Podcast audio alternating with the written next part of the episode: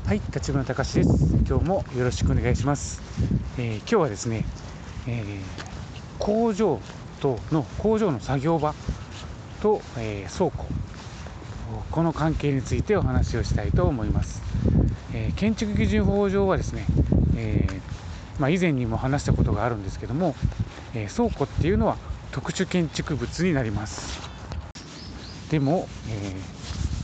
工場は特殊建築物ではありません。ただし工場の中でも、えー自動車修理工場自動車整備工場については、えーこれはですね、えー工場法ではちょっと規制ができないどうも新しい用途のようでこれは建築基準法で規制をかけるということになったそうです、えなのでですね、え工場だと、え特殊建築物にはならないので、え比較的え制限は、え見やすい方にはなります。ただまあ今回は、えそういう話をしてるんじゃなくて、えあくまで、え工場の中の、えもっと、え簡易的なというか、えもっとざっくり作業場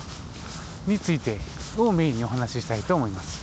この作業場っていうのはまあ何でもそうですけども作業するところをま作業場って言うんですけども、えそれは建築基準法上の用途でいくと、え工場の部類になります。で工場になってくると何が変わってくるかというと、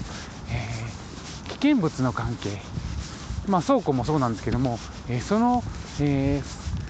工場は何をする作業なのかによってはですね、えー建築基準法の用途規制がかかるケースがあります、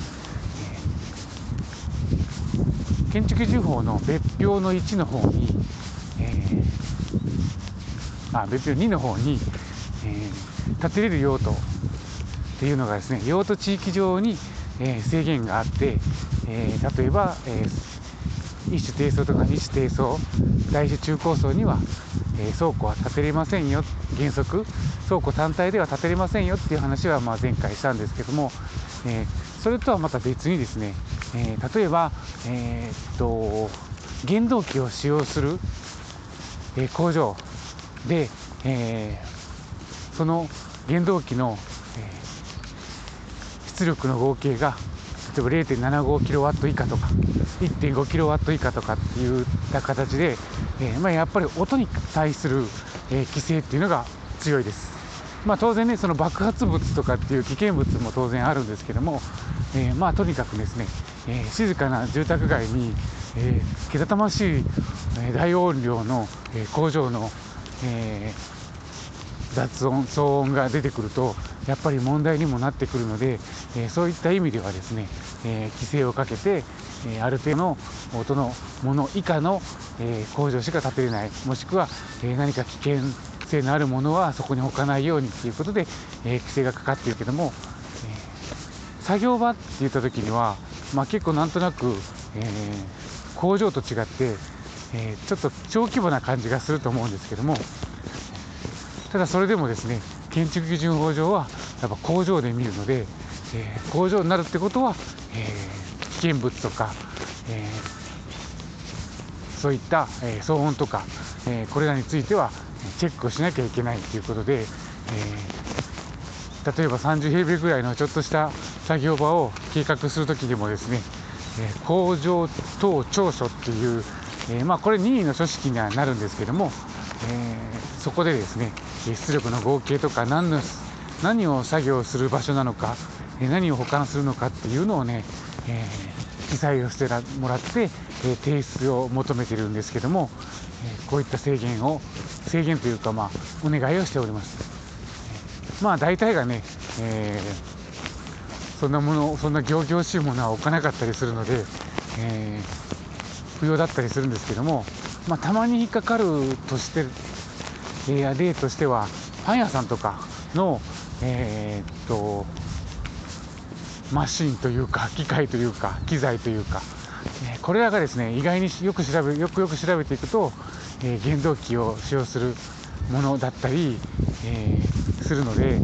うん、やっぱりね調べることは大事かなと思います。もう本当にね、あのー趣味の世界でちょっと作業場を設けたいっていう時も、まあ、当然、えー作業場だけの単体で行くと、